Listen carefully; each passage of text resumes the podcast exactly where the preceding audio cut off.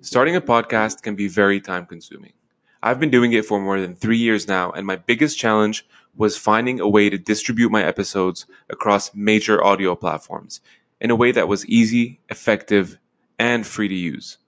That's when I came across Anchor. And the best part is that you can actually make money from your podcast with no minimum listenership. So if you're interested, download the free Anchor app or go to anchor.fm to get started.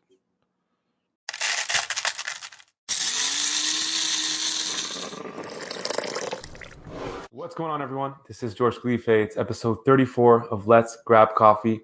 I'm here with Christopher Gimmer today, uh, who's the founder of Snappa, an Ottawa based SaaS business that helps you create easy graphics for things like blogs, ads, social media, whatever the case may be. Chris also is a serial entrepreneur who's had you know different ventures under his belt, and I'm super excited to talk about uh, about just entrepreneurship and the landscape at large with uh, with Chris today. Thanks for for being here, man. Yeah, thanks for having me. What I find really interesting about Snappa, to be honest, and I know we're going to go into many things, is like right off the bat, what I what I realized was, okay, you're doing 55k in revenue a month, but you're so lean. Like, uh, and correct me if I'm wrong, you're two founders, four employees in total. How do you stay so small but grow so quickly? Yeah, so uh, yeah, so it's actually it, it's funny that article I kind of mixed up. Uh, I, I, thought he meant overall team size, so it's it's actually really like uh, four people in total with uh, another one on the way, kind of thing. Okay. Um, and uh, so we're at, we're actually at 60k uh, MRR US now, so that's kind of where we're at. Wow. Um, in terms of, I guess just because we're bootstrapped, that's just always been uh, kind of built into our DNA, which is um, try to succeed with with as limited resources as possible. And so we've always prioritized like ROI over anything. Um, so you know, before we would hire someone, we make sure that you know we absolutely needed to have this this person um, and what the what the value and the ROI was going to be uh, for that particular hire. So and the other thing is we've really prioritized uh, culture, uh, which I think is like super important in the, in the early days, especially with when you're a, small team. So, you know, we've just been uh, fortunate in that we can hire uh, just really awesome people that, um, you know, we, we've all enjoyed working together and naturally we've just been able to produce some, some good results with, with the people that we have. Yeah. I mean, it, it must be, uh, you know, kind of uh, at times uh, enticing, right, to, to, raise money, especially if you're in tech, if you're in SaaS. You hear about these crazy valuations, and I think for a lot of people, they've kind of gone off the the path of look, let's just at least try to make a dollar of revenue here before we even think about raising money. Mm-hmm. So, how was that path to monetization for you? Kind of clear early on. Yeah, so some of the some of the ventures, well, I, I guess really the first two ventures that we ever launched we had zero thought about revenue, or, or at least we had some thought, but um, it was it was a, a, type of model where we needed like insane scale before we could start making meaningful money. And obviously, that's just not going to work if you're bootstrapped. And and you know we we hadn't we had no experience raising money or anything. So um, we kind of realized like you know if bootstrap something, we need to think more about revenue from from day one. Um, and so with Snappa, like, you know, we, we could have prioritized having this like super open free product that was like, you know, going viral and, you know, you know, say, okay, let's worry about monetization later. Uh, but instead, we really focused more on the paying customers. Um, you know, let's so we so we limited the free account more than maybe some of our competitors um, because for us, what was important was the paying customers, right? Because at the end of the day, they're the ones that are funding the product. Um, so yeah, that's just something that we you know prioritize in the early days is let's create an amazing experience for our, our paid customers um, and not worry too much about you know going viral and having this like you know huge free user base that's going to cost us a ton of money to support. Yeah, for sure. And, and and Chris, I'm sure you can attest to this, but in the beginning days, especially when you're you know now close to five uh, employees, but uh, or, or teammates, you know, CEO is almost like chief everything officer. You know, you're wearing so many hats, and you hear this all the time. Uh, how do you focus on kind of like zoning in on your strengths, right? Because I'm sure you have certain areas uh, that, that you really excel at and, and your other co-founders or, or teammates kind of have have to deal with but how do you also manage so many other things that you have to deal with so early on in the game yeah so for me what i found in the early days was like you said i was you know chief everything officer uh, marketing was kind of the main priority but you know then i'm also answering support i'm also you know dealing with all the emails and, and whatnot and so at a, at a, at a certain point i got to you know i got to a point where I couldn't um, I couldn't execute on everything that I wanted to. I had a lot of ideas. You know, I'm, I'm spending a lot of time thinking about the strategy, but I just didn't have enough, you know, hours in the day to do it. And so for me, that was a point in time where I said, okay, I, we really need to hire someone because the, the, the value of that employee is going to be just exponential because, you know, they'll be able to contribute day one. I know exactly what that person has to do for 40 hours a week and that will free up so much of my time to to, to focus on other stuff. So essentially, what I've done was, um, as soon as you know, I would get to a level where, okay, if I can unload this, then this will allow me to do you know this, which I think is going to be the, the you know offer the highest ROI in the long run. And so, you know, even now I'm thinking about, okay, what am I doing now that I shouldn't be? um, and you know what needs to be done so that I, I, no longer have to do that kind of stuff. Yeah, and I think you know one of one of the, I guess, which is weird. It's a dilemma because it's it's on one side it's a challenge, but on another side it's almost like uh, an advantage of being bootstrapped, which is one that you have to be very resourceful, right? You don't have a lot of runway, uh, and, and, you don't want to burn cash too quickly. Um, mm-hmm. At the same time, you're really focused on monetizing and growing. But to your point, like you have to be very diligent about uh, you know how you grow and when to grow the team to meet the sort of demand that that you're currently uh, tackling. Is that is that kind of a fair assessment of being bootstrapped? Yeah, hundred um, percent. It's funny we've been thinking more about kind of our uh, kind of almost writing out our culture. Um, like we kind of know our culture, but explaining it to to potential hires. So um, we actually just kind of created a, a, careers page on our site recently, um, and you know, literally what you just said was it's it's communicated on our site that you know being bootstrapped is in our DNA, and we we look at ROI above anything else, and so that's really important that when people come in here, you know, we're not going to give them like infinite amount of money that they can just like throw shit at the wall and and see. It's like you know, obviously we, we have some money uh, to kind of experiment with things, but it has to be done very thoughtfully, and there has to be some uh, some some data behind it to back it up why we should be doing uh, certain things. And one thing about Snappa that I, I kind of enjoy is is it tackles you know realms that that are interesting. I mean, in, in a sense, you know, it, it has to do a lot with marketing, uh, just generally on, on the on the more more so on the digital side, I would say. Uh, but what's cool is because it has that recurring piece, it's also uh, very lucrative at the same time. Did you know beforehand that Snappa was going to be you know profitable? uh, as you sort of kickstarted, or was this something that you had to kind of fine tune as you got along with it? Yeah, so we we were working on uh, some other websites before Snappa, and we knew from the get go that we wanted to get into the SaaS, and a big reason of that was the recurring revenue.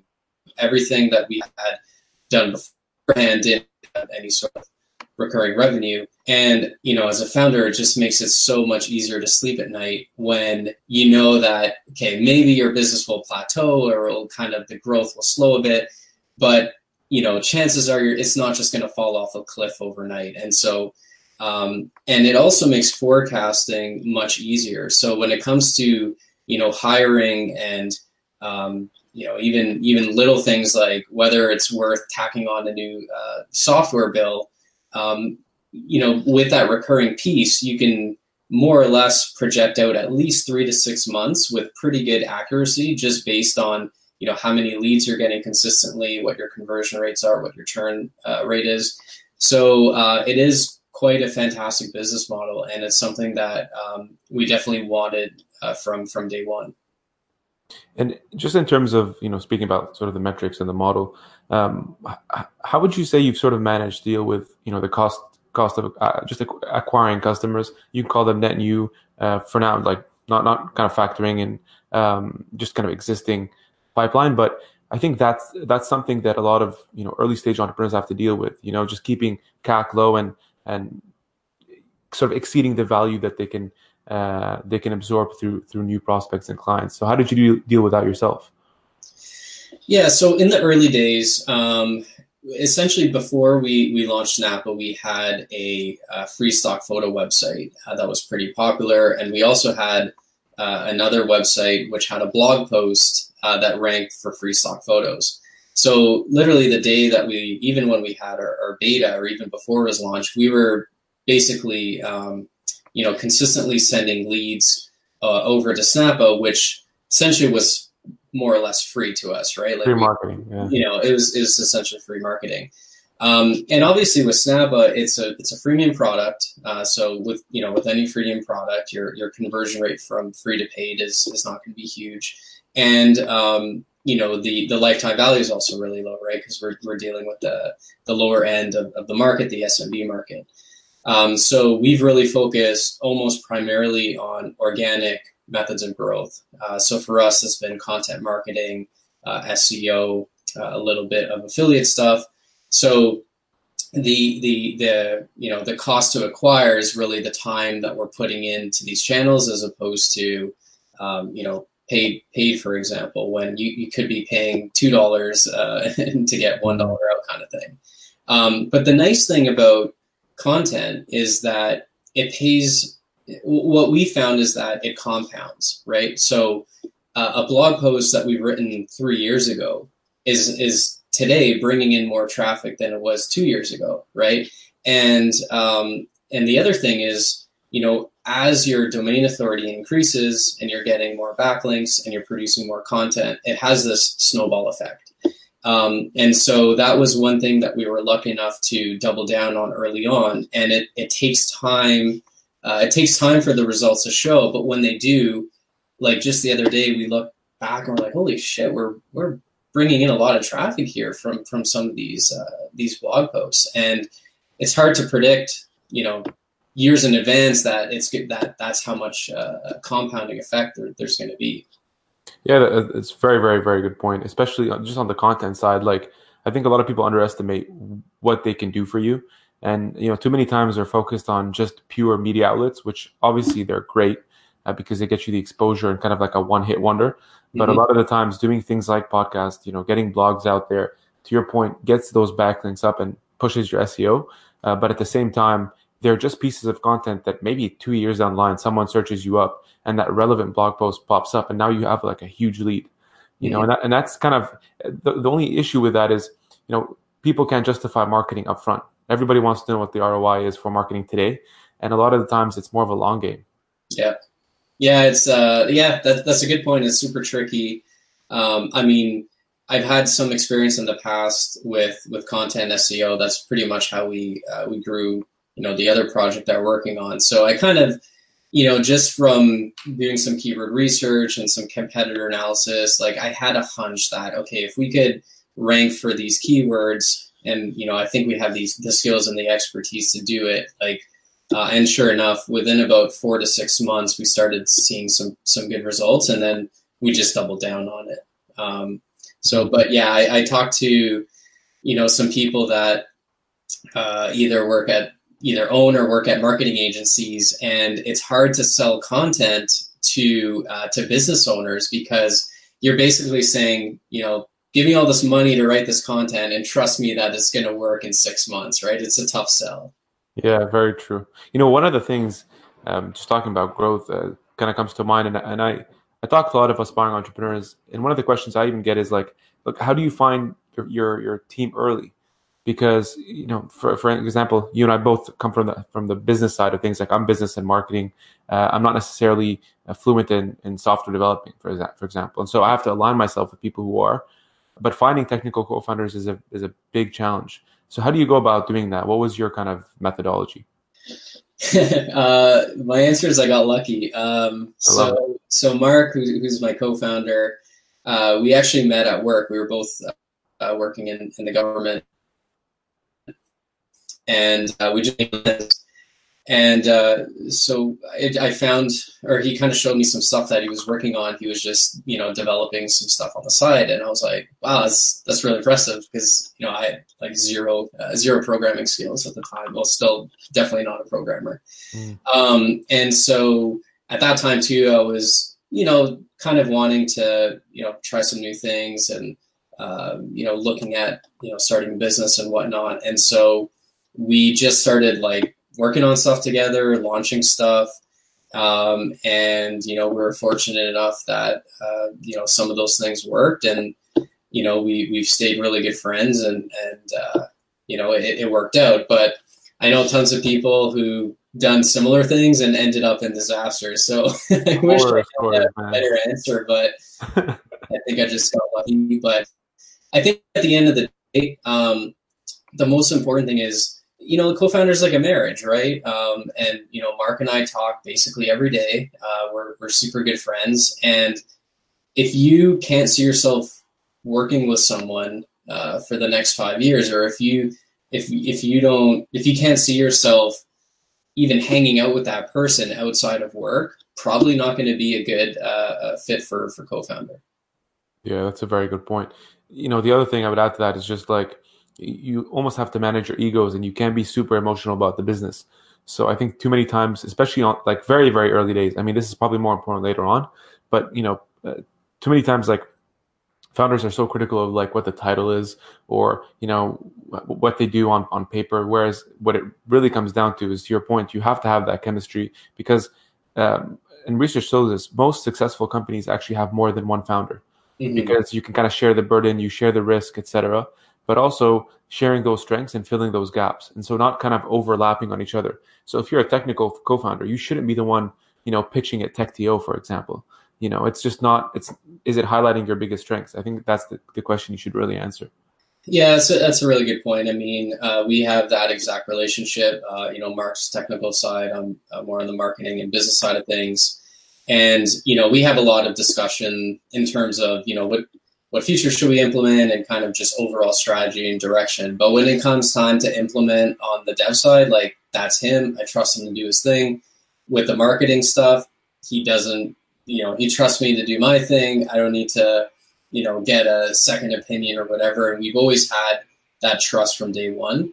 And to your point, uh, like some of the people that I know who've had co-founder issues was a lot more of the you know, they were both marketing people or they were both business focused and they were kind of stepping on each other's toes. And I think that's definitely where um, you see more of the co founder issues than when you have um, complementary strengths and you kind of trust each other to do what they're good at. And, um, you know, you use each other.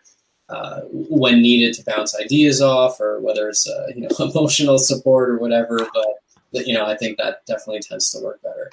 And, and tell me something because this is what I found interesting as well. Um, you both came from from the the public sector, right? Uh, working yeah. for the government, and you know, oftentimes like this is why it's refreshing because you left the government. I think you traveled for a while, so we can talk about that. But but you did start a successful business, and and you know, oftentimes like you hear almost like a bad rep around the public sector, like oh they can't grind or hustle as much. Hmm. uh, how, yeah, what's, what's what generally like? What's your take on that? How did you kind of go about doing it?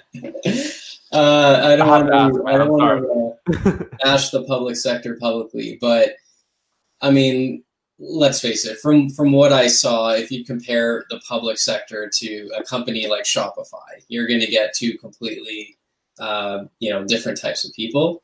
Mm-hmm. And I think at the end of the day, that's why I ended up leaving, just because you know I just didn't fit. Well, I think in the in in the beginning, I was, and I still to this day am more of a risk averse person, but I was kind of, um, you know, following that script of you have to go to school, you have to get a good job, you have to get one that's secure and pays well with a pension. And I, I kind of, that's always was the direction that I was heading towards. And then five years in, I realized like, I don't actually enjoy this. I can't, I'm not going to be happy doing this for the next 20, 25 years. I want to do something a bit more uh, fulfilling and and you know work with um, you know like-minded people and then at the end of the day that's and and, and also there's a, a big element of freedom is is just wanting more freedom in my life um, and so that's kind of what pushed me towards uh, the, the path that I'm on now. Um, but you know, that's not to say that there isn't you know talented people in the government. Um, you know, that, that's definitely not the case. But you know, unfortunately, from what I've seen, there is a bit of that um, culture which um, you know people tend to fall into, and the ones that don't, they end up leaving. Right. So that's kind Yeah. of how it is. Yeah, it's. Uh, I mean, I would I would tend to agree. I mean, because and again, I, a lot of my friends, like I grew up in Ottawa, so a lot of my friends did go to the public sector. Some stayed, some left. Um, and to your point, like it's not to generalize to say that. Uh, like there are definitely talented people, there are definitely hardworking people, but I think the culture uh, is just different than the private sector, and that's just really the reality. And that's not to say pockets of the government don't, you know, work tirelessly or work lots of hours or hustle as Mhm. well. But it's just it's a Yeah. different mindset, I guess. Yeah, I would agree with that. Yeah, and and, and this is this is why I'm, I'm kind of touching on this point because I know a lot of my friends are currently in that position, um, but they don't really know how to move forward. They don't really know how to take the leap. And so for you, you know, when you're when you're sitting there, say for example, more comfortable, as I should say, and and you're you know you're, you want to tackle an idea, but you just don't really know like is this the right time?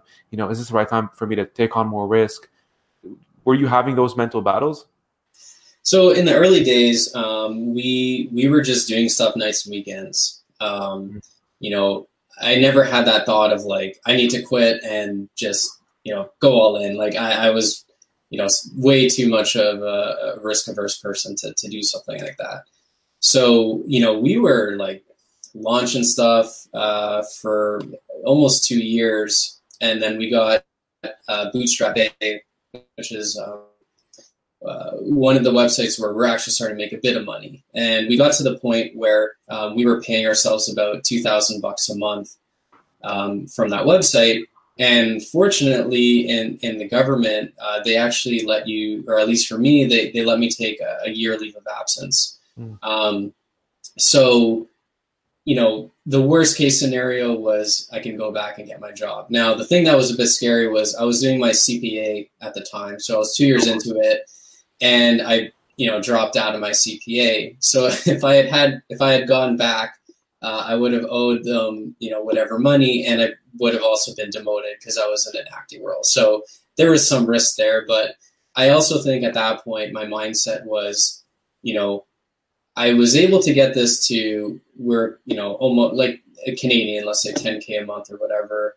Um, you know, I've developed some marketing skills, so I think my thinking was like, you know, maybe I'll just go work for another company in a marketing role, which was at that time I was kind of where uh, I, I, realized it was, was, something I enjoyed doing.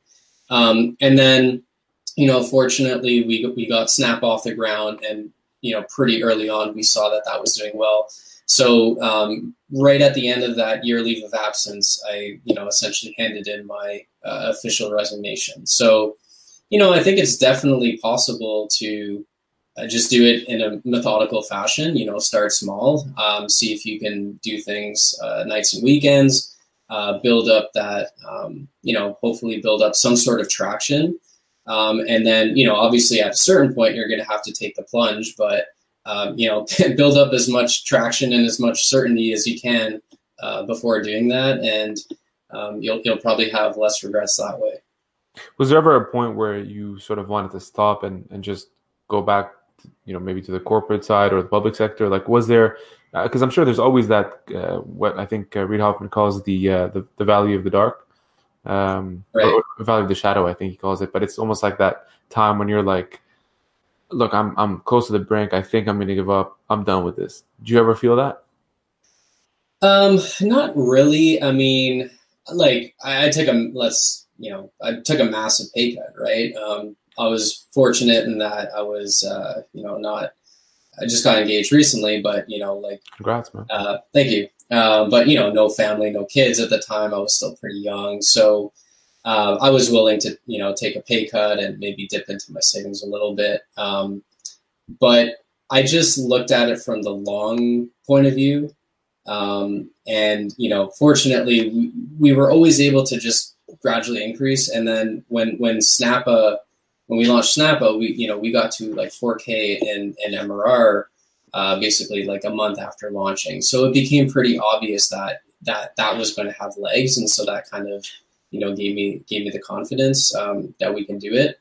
And I just was of the mindset that you know I don't really care about money right now. I just want to focus on um, you know developing the skills, um, doing something that I enjoy, and hopefully uh, the, the monetary benefits will will come over time and I can, you know, we'll be able to at least match what, what I was making beforehand. And, you know, that's fortunately we were, we were able to do that. And what would you say is, is the sort of next milestone for you now? I mean, uh, as you said, it's 55K or sorry, 60 uh, at this point. Um, you're, you're starting to grow the team. Would you say growth is the next real big factor for you? Yeah, it's uh, it's definitely something we're thinking about uh, more and more every day. Um, where you know, basically our goal right now is to hit uh, a million US in ARR by the end of the year. So that's kind of uh, the, the target that we're aiming for, and and that will, you know, give us quite a bit of um, freedom in terms of you know hiring and, and experimenting with with some other stuff. Uh, and then, you know, at that point, we'll just make a decision on, um, you know, do we keep going at, at, as a bootstrap business and just being content with, you know, 40 to 50% uh, growth every year, or um, do we kind of want to shoot for the stars and, and go big? And I don't, to this day, or at least right now, I, I don't know the, the exact answer. My answer has always changed uh, slightly since the day that we started this business. So um, we're at least for now, we're just kind of uh, trying to hit that milestone and and you know take things uh, a day at a time for now. Yeah, that's that's a great milestone to shoot for, uh, and, and a very common one as, as, well that a lot of entrepreneurs want to get to. You know, that million MRR, and a very difficult one. Like I always tell entrepreneurs, man, uh, unless you actually made a dollar in, in your you know in your business venture startup whatever it is you can only then appreciate you know how much effort and fortitude it takes to actually make that in, in recurring revenue. And so uh, it is very difficult, um, but but definitely achievable. On that note, for you, um, would you ever consider? I have two, I guess, two questions on that front. Would you ever one consider raising capital along the way, uh, despite being bootstrapped right now? And then two, how do you like? What's your sort of outlook on on the exit? Because you know, I, I've I've talked to many founders, and the pattern in their answer seems to be, look, George, for us, we just focus on growing the business. So mm-hmm. if you continue to grow the business and you're successful at it, an exit opportunity will come to you versus you having to chase it. And I think that's great advice. And just wanted to get your take, even though it's still early in the game. Yeah. So raising money, um, you know, that's something that my my answer has changed and probably will, you know, maybe change again. Um, my my stance as of now is we would entertain raising money if the opportunity was very clear, and we thought that the only way to, um, you know, take advantage of the opportunity was to pour some some some money into it and, and pour some gasoline on the fire, if you will. Um, I wouldn't ever raise money just for the sake of, of raising money so that we can, you know, arbitrarily grow our headcount and get written up in TechCrunch. so I would definitely be um, you know, I, I, think I was more uh, anti raising money, and and you know, the thing that scares me is like I've been reading more blog posts recently, like Buffer. You know, uh, they're in a very similar space. They're they're doing social media. Um, writing about how they're buying back their investors, uh, and another one is like Gumroad, and uh, it, it's it's just really interesting. But at the same time, we have competitors uh, with billion dollar valuation. And so uh, I think the, the market opportunity is there. It's, it's a huge market. Um, it's, uh, yeah, I think we just need to figure out, you know, the exact opportunity that we want to go after and, and what are the resources that we need to, uh, to, to achieve that. Um, sorry, remind me this, the second question. So oh, yeah, exit. Exit. Exit. Yeah so yeah, obviously we we you know we we never started this business uh, with hopes of exiting or getting acquired. Um, I think the the best kind of answer or framework that I've heard around this question is if you sell your company, what like does your life change, right? And so basically, is like right now we're we're obviously pretty profitable. You know, we can pay ourselves a, a decent income, and so if we were acquired, and you know, all that's going to change is I'm going to have a bit more money in the bank account, but not enough that I can walk off in the sunset and I'm going to either have to start another company or I'm going to go have to work from someone. Like, does that really change my, my, my situation very much? Like, not really. And so, you know, what is the real benefit of doing that? Um, so, however, if, if um, the exit is, is enough to where, you know, theoret- not that I ever would, but theoretically you never had to work anymore. And now all of a sudden, I could only focus on a project or a startup that I'm like incredibly passionate about and I can take a bit longer to do it and, and take on a bit more risk, then that's a bit more attractive to me. Um, So, you know, in, in the early days, we've gotten acquisition offers and, you know, not that we ever like seriously entertain them, but like, my God, if I had sold, um, you know, at a, you know, three, 4X profit multiple two years ago, I would be seriously kicking myself uh, right now for, for doing that. And so, um, you know, I think at this point we'd only be interested in, you know, at, like basically uh, getting acquired from a strategic acquirer who's going to pay, you know, a bit more of a premium multiple um, and making the actual deal, you know, really worth it for us in, in the end. Um, and also to make sure that, you know, our product and our customers are taken care of. Yeah, that's a very, very good uh, point. In fact, you know, when I was chatting with Dennis about this, he said, and he's had three uh, exits. One was to Yahoo, and uh, he was basically telling me, look, like there's, it, it's okay to just run your business where it is today. Mm-hmm. I think mm-hmm. there's this notion that you have to constantly be growing, and it's not that it's bad. I'm just saying that, you know, different people have different priorities, and if yours is just to to kind of sustain on on the finances that it's giving you at this point, then that's fine. Because to your point what is the W? That's kind of what we ask clients usually on the M&A side is like, what's your motivation? Number one, but also what does a W look like for you? Mm-hmm. And many times, you know, it's just not the right time. Like th- the right advice is just keep growing, keep growing that value, keep showing uh, on the execution side that you can determine, you know, th- that you can um, put forth attractive uh, metrics, mm-hmm. and then everything will be taken care of from that side uh, versus doing it the other way around and chasing an opportunity that isn't necessarily the best for you at this point. Um, so yeah, I, I, just think that that is, is, the right mindset to have. Yeah, and I think like obviously you guys are in the M and A space. You probably know better than anyone. Um, you're going to get the most attractive price if you're if you have no uh, reason to sell, right? And so Always. that's kind of what we subscribe to. Is look, we're gonna we're in the business as if not going to sell. We're gonna make this an attractive business um, under the the assumption that we're not going to sell. If mm-hmm. someone does come knocking at your door and you know the the attractive is or the the offer is attractive and um, you know our values are aligned, then yeah, sure, maybe at that point we you know we, we talk about it. So. Uh, but I agree. Like we're, we're definitely not going out of our way to try to get acquired at this point. That's for sure. Hundred percent. You know, another thing that I always found funny uh, as a misconception of entrepreneurship, one being age, and uh, an angel once told me a, a, line that's hilarious. He's like, "I don't give a shit if you're 90 or 19, uh, as long as you execute for me, I'm I'm cool with you." You know, and so that's very true. Just for anyone listening. But the second one is is location, and that's another funny one because if you look in uh, maybe just say North America for now, obviously the the pin that everybody drops for successful entrepreneurship is Silicon Valley in Canada, that would be you know the Toronto Waterloo corridor. Although now Ottawa is getting more exposure from Shopify and other uh, companies like that. But the the example I always bring up is Skip the Dishes, which was uh, born out of uh, Winnipeg, and they have a phenomenal story. They exited for 200 million. They got bought by Just Eats, which is a UK based company.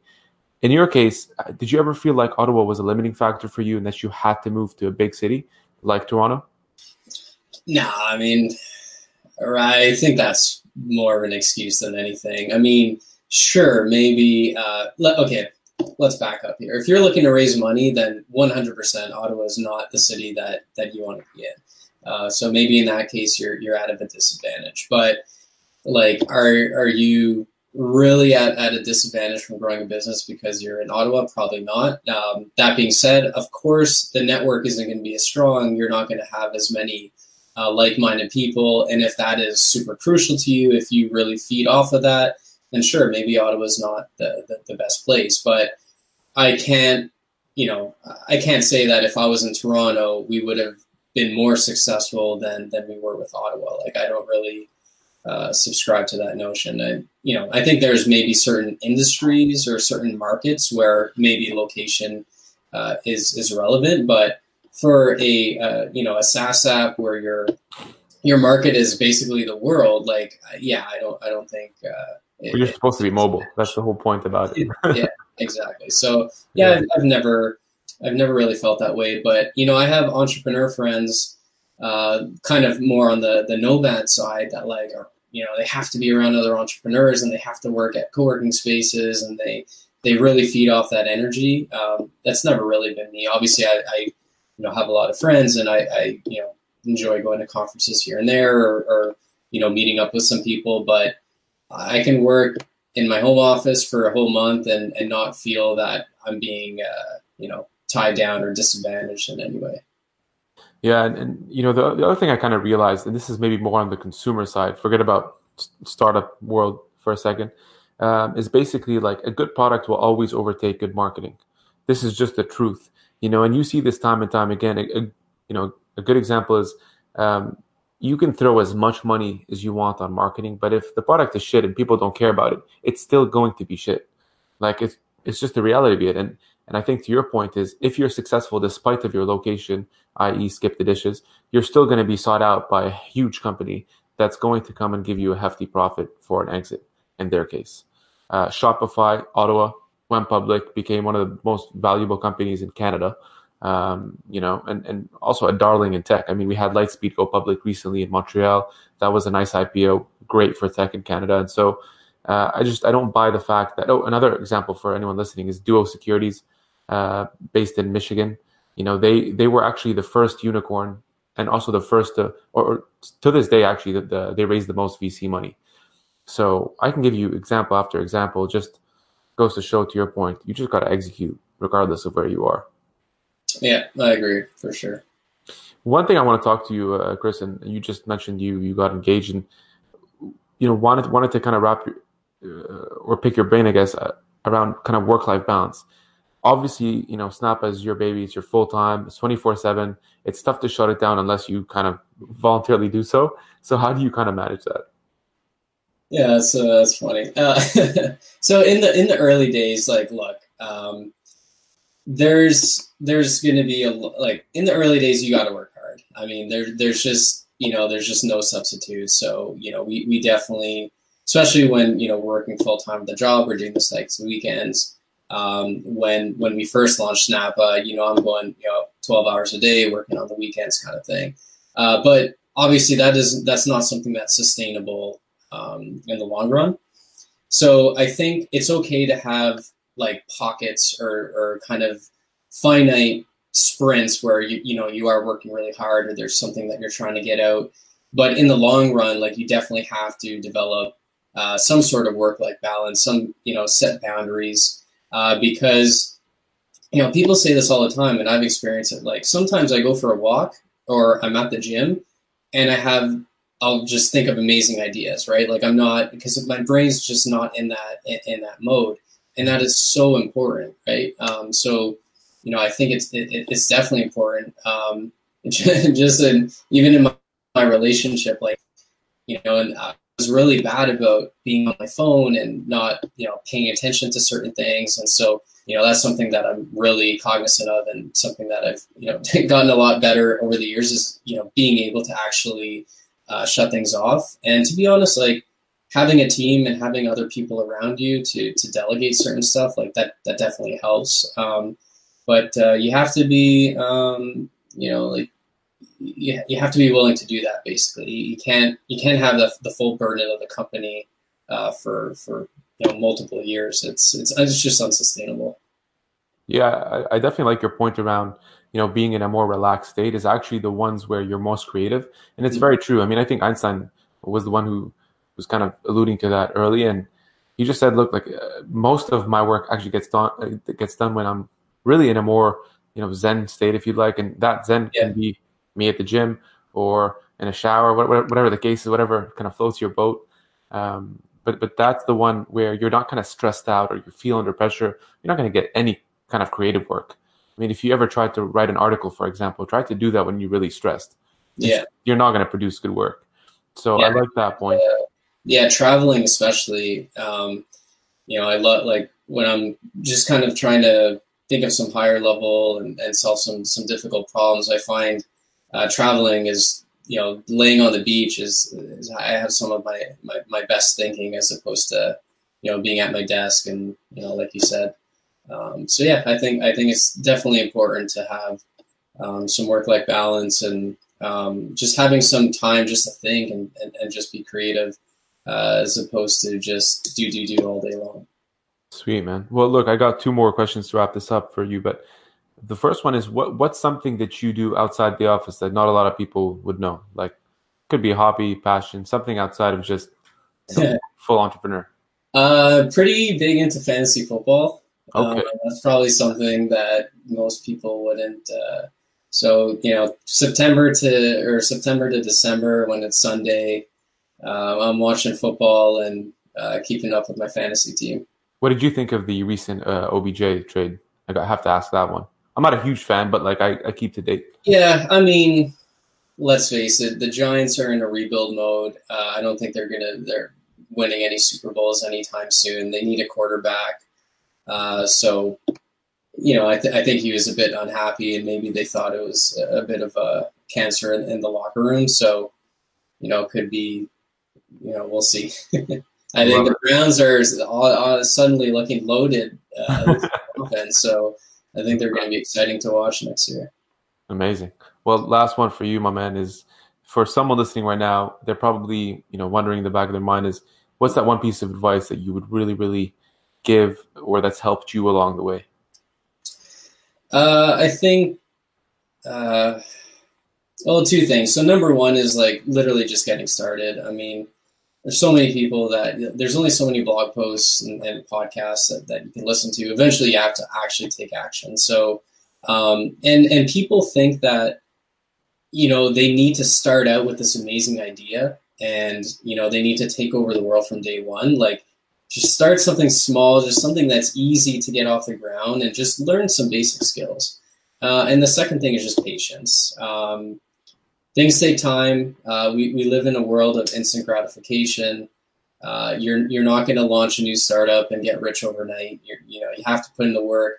Um, I was you know I was having this conversation last night with with a buddy at dinner. You know, two years ago, there's things that have happened in the last three months that I could have never predicted, and I guarantee you, two years from now, things are going to happen that today I would have never been to to to be able to predict. So there's this kind of element where you just have to be in the game, and eventually, through serendipity, opportunities will just start to come your way. And I feel like the longer you do something, and and the the more stuff you put out, the more people you meet, the more um, creative you are. Eventually, more and more opportunities will start to come your way.